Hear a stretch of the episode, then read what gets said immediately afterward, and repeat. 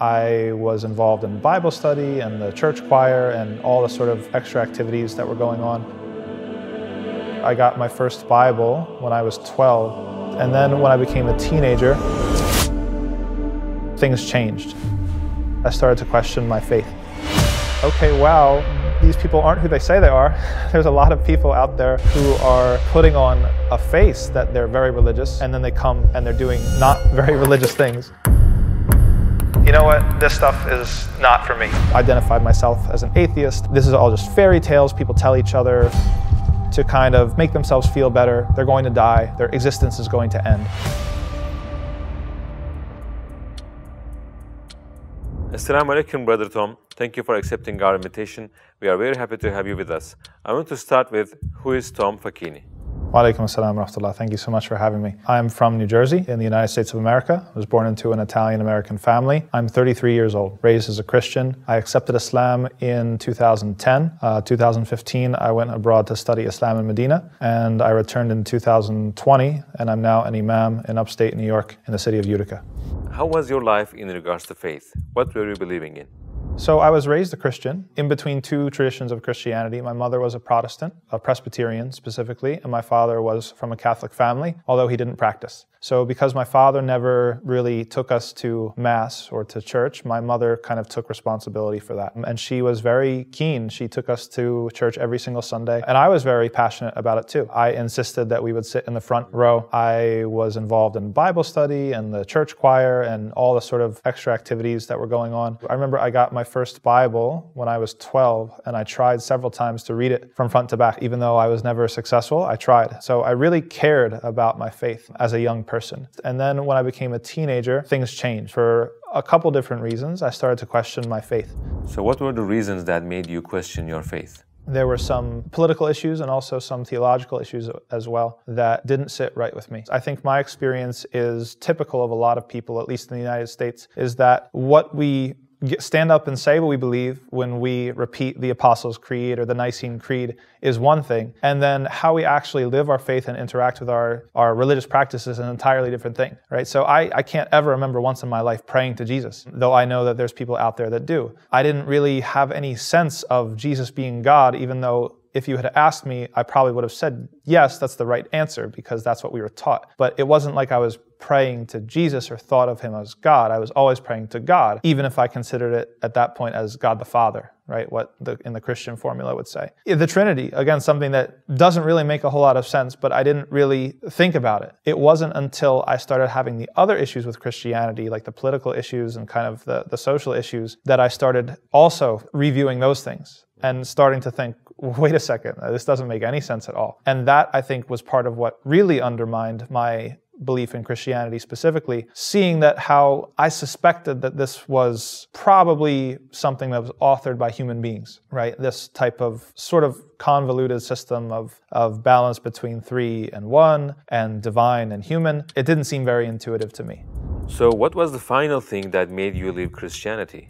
So the Presbyterian Church, they have a, a, youth conference every three years. It's called Triennium. Mm. And how it works is that every Presbyterian church, they choose one young person from their congregation and they send them to a place. I think it was Purdue University. So I was chosen from my church to go to this sort of event and it's a week of like worship and you stay in like the college dormitory. So it's this kind of really interesting experience. But when I went there, I think I had the expectation that this was going to be mostly based in faith and mostly based in sort of connecting to God and worship and this sort of thing. And I was very disappointed actually. There were a lot of bad things that the other young people were doing. They were sneaking in alcohol, they were hooking up, you know, girls and boys and stuff like that and doing all these sorts of things. And I was very innocent uh, at that time and I was very shocked. And I think that really started to get me to question some things. Another thing that happened at the same conference was that this was a time when movement towards homosexual marriage or homosexual unions was starting to happen in the United States. And there was a presentation that was given that was very much had a pro LGBTQ message. And that was very controversial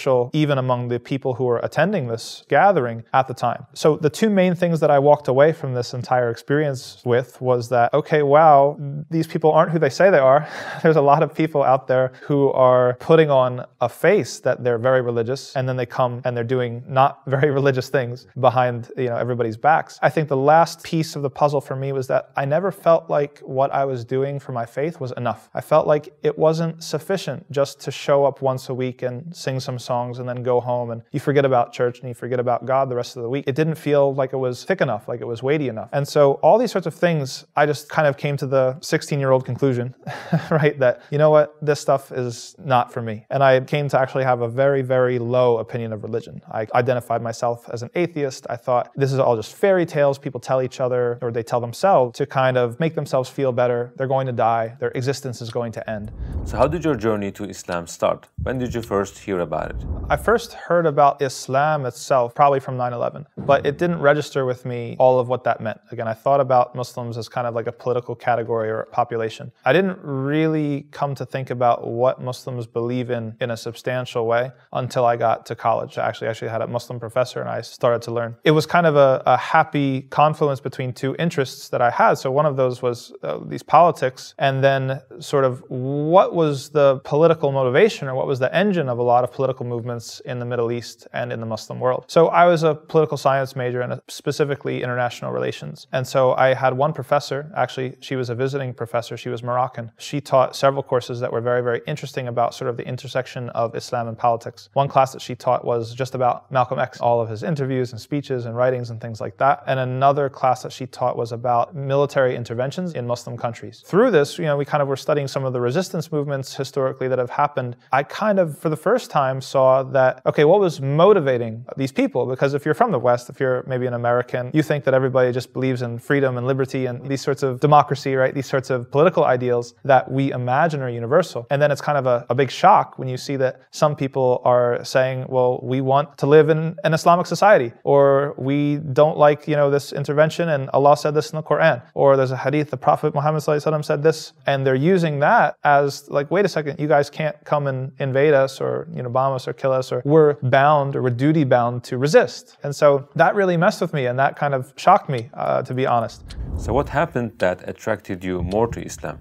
I took a class at college that was um, by a professor I was very close to. It was called Political Modernity in Turkey. And that was kind of an interesting class. It got me close to kind of some Turkish culture. Actually, I ended up going down to Paterson. I would pass through Paterson, New Jersey on the way to visit my, my parents. And Paterson, New Jersey has a very large Turkish population. And so it was kind of because we were in this class and we would go down there and, and buy Turkish tea and we buy the jezve and, and Turkish coffee and these sorts of things and kind of bring it back. And it was was kind of a, a, fun thing, but that was kind of our first experience. After the class was over, you know, we had the opportunity through this professor, there was an Erasmus program to study abroad in Turkey. And so actually my future wife and I decided to both do it together. And that was 2009. Okay, so this is just a year before I take my Shahada. So we came and we studied at Bilgi University and for a semester and we lived in Üsküdar and we just had the, the best time. I mean, it was just amazing. Some of the kind of young students at Bilgi, they, they were concerned for us because we lived in Üsküdar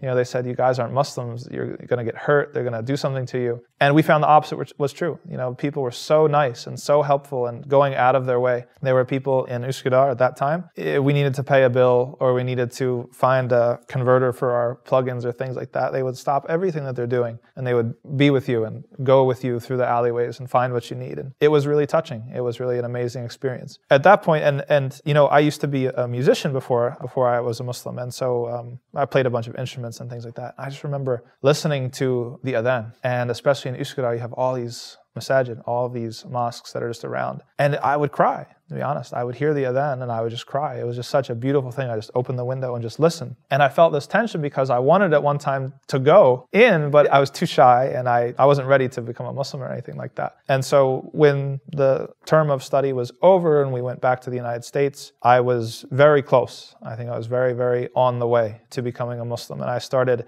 experimenting with Muslim worship. I started experimenting with the prayer, the salah, and with fasting. And I loved it. What convinced you that Islam is 100% the truth?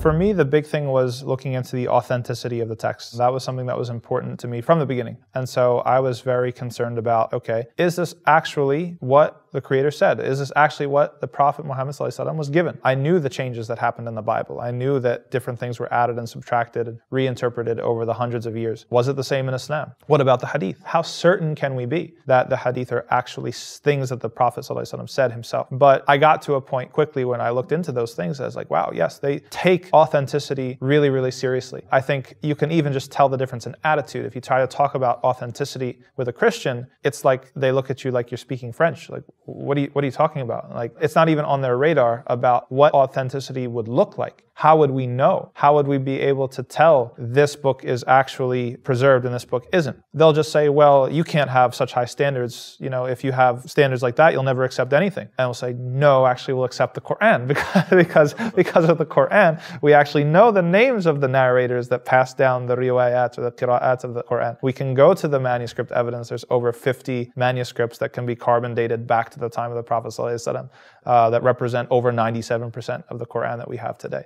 So there's actually a ton of evidence. How did you take your Shahada and how did you feel? So when I graduated, I was praying five times a day.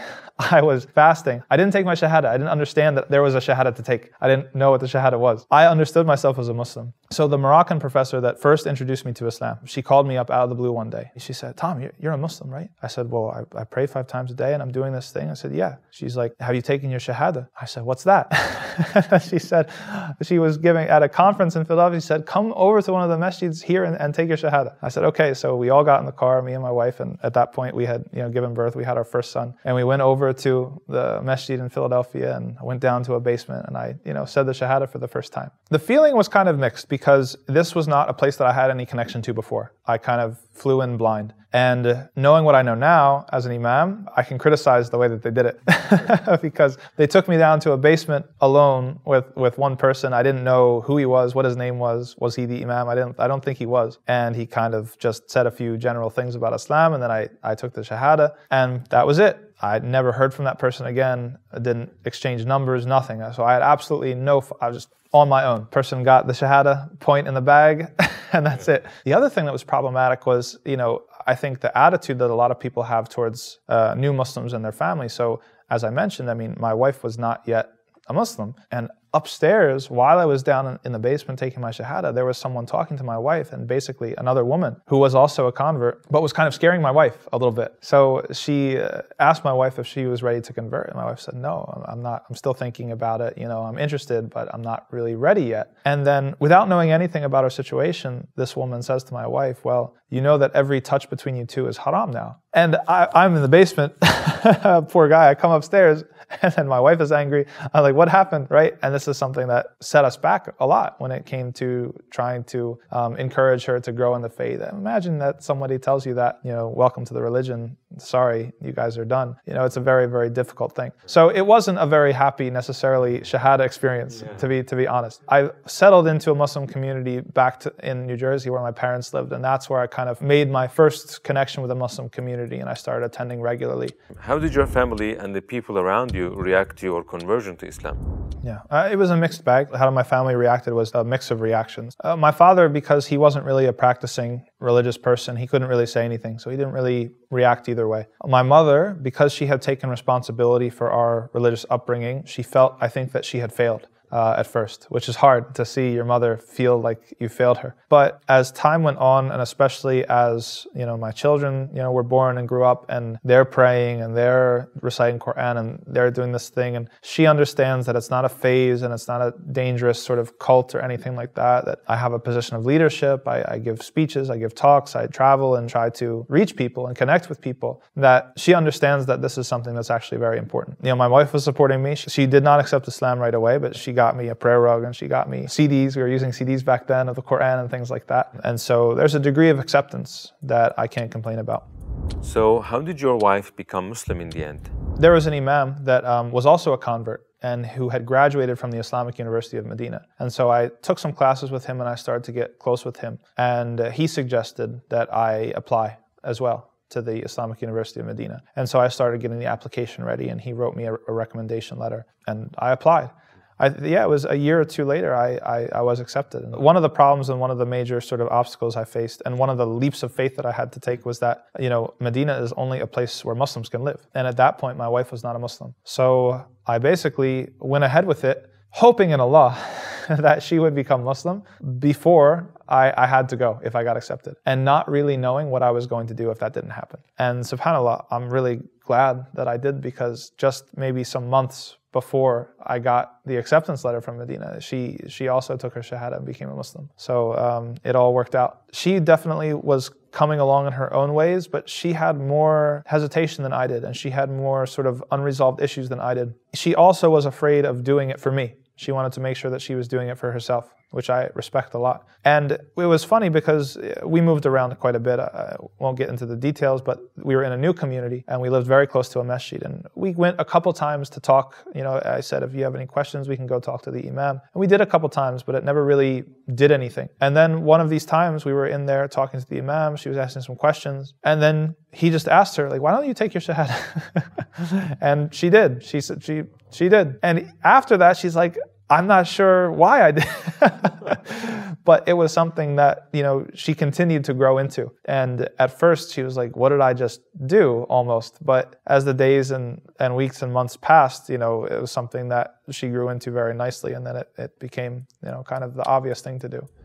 What were the challenges that you faced after becoming Muslim? So there were several points at which I had to give things up, or I decided to give things up, and they were wonderful, amazing decisions. You know, one of the first things that I did when I became a Muslim was I stopped playing music. Uh, I was very capable musician before Islam. Uh, maybe there was some disagreement, or there was this and that opinion, but I just said I know myself and I know what it feels like to be on stage and what it feels like to play for people and these sorts of things. And I know right away that it's not good for the soul there were you know certain things like uh, when it came to jobs okay? So i had worked in restaurants for some years. Uh, it just wasn't suitable anymore. I mean there was alcohol and pork in the restaurant. There were women that would flirt with you. They would give you their, their number sometimes and things like that. And so i didn't have another job lined up but i decided one day you know i, I just can't keep doing this. And i just decided to put in my two weeks as we say and, and leave. Allah replaced it. That's the thing. And so i got another job in no time what impressed you the most about islam uh, what impressed me most about Islam is definitely that it was comprehensive and specific. The Quran is a miracle. It's different because it speaks about so many different spheres of human activity and human life and different areas of uh, ontology and what exists and what doesn't. I think a few things shone through very clearly in just those translated texts that I was just being exposed to for the first time and something that self understood as the words of God Himself. You know, he, He's talking to you and in a very direct and straightforward manner. The other thing was how specific the guidance was was. And not just specific, but also comprehensive. When I was an atheist, I had gone through Marxism and communism and anarchism and sort of these leftist political ideologies. And I think my concern was always about justice. But I had found in, in those ideologies the opposite problem of what I had found in Christianity. When I encountered Islam, it was like for the first time it clicked, it was like the meeting of these two worlds. Like you see that you have guidance for your personal and interpersonal life, your individual life, and also your collective life. Every single sphere of activity that you have to participate in as a human being, right? Your economy and your warfare and your politics and everything. It was all kind of right there. Were practices like praying five times a day or fasting difficult for you at first, and how did you learn them? That was the time of the early internet, and so I learned from whatever was on Google. it's not the way I would recommend, but it was something. It was better than nothing. I didn't find any difficulty in it. I actually loved it. It filled a void for me that I had been searching for a long time, even when I was a young, you know, a boy, and I felt that Christianity should have been more serious. It made immediate sense to me that we should have to pray five times a day. Even if I wasn't used to it, and it was difficult in a sense that I still had to get used to it, I agreed with it. Like it made sense. I mean, hey, if you want to be a soccer player, you want to be a football player or a, a basketball player, how m- many hours do you have to spend in the gym?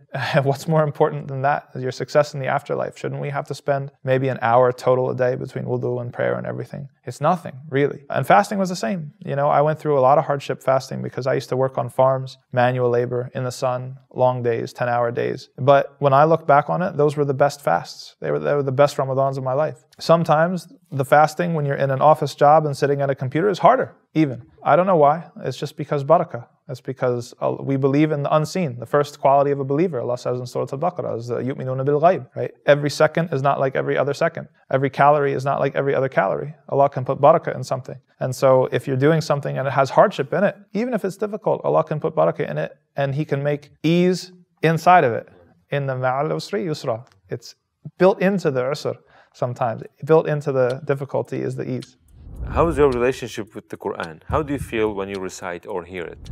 One of the biggest blessings of my life is being touched by the Quran. I'm a mess in Taraweeh. I, I, try to tell my masjid I can't I can't lead Tarawih because I just cry too much because just the Quran is so beautiful and not just the sound and the musicality of it but also the language of it and um, you know we don't know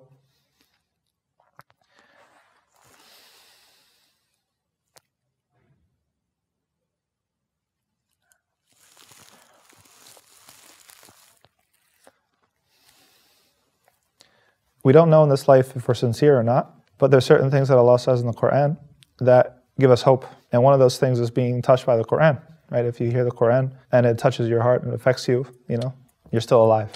What projects are you doing right now?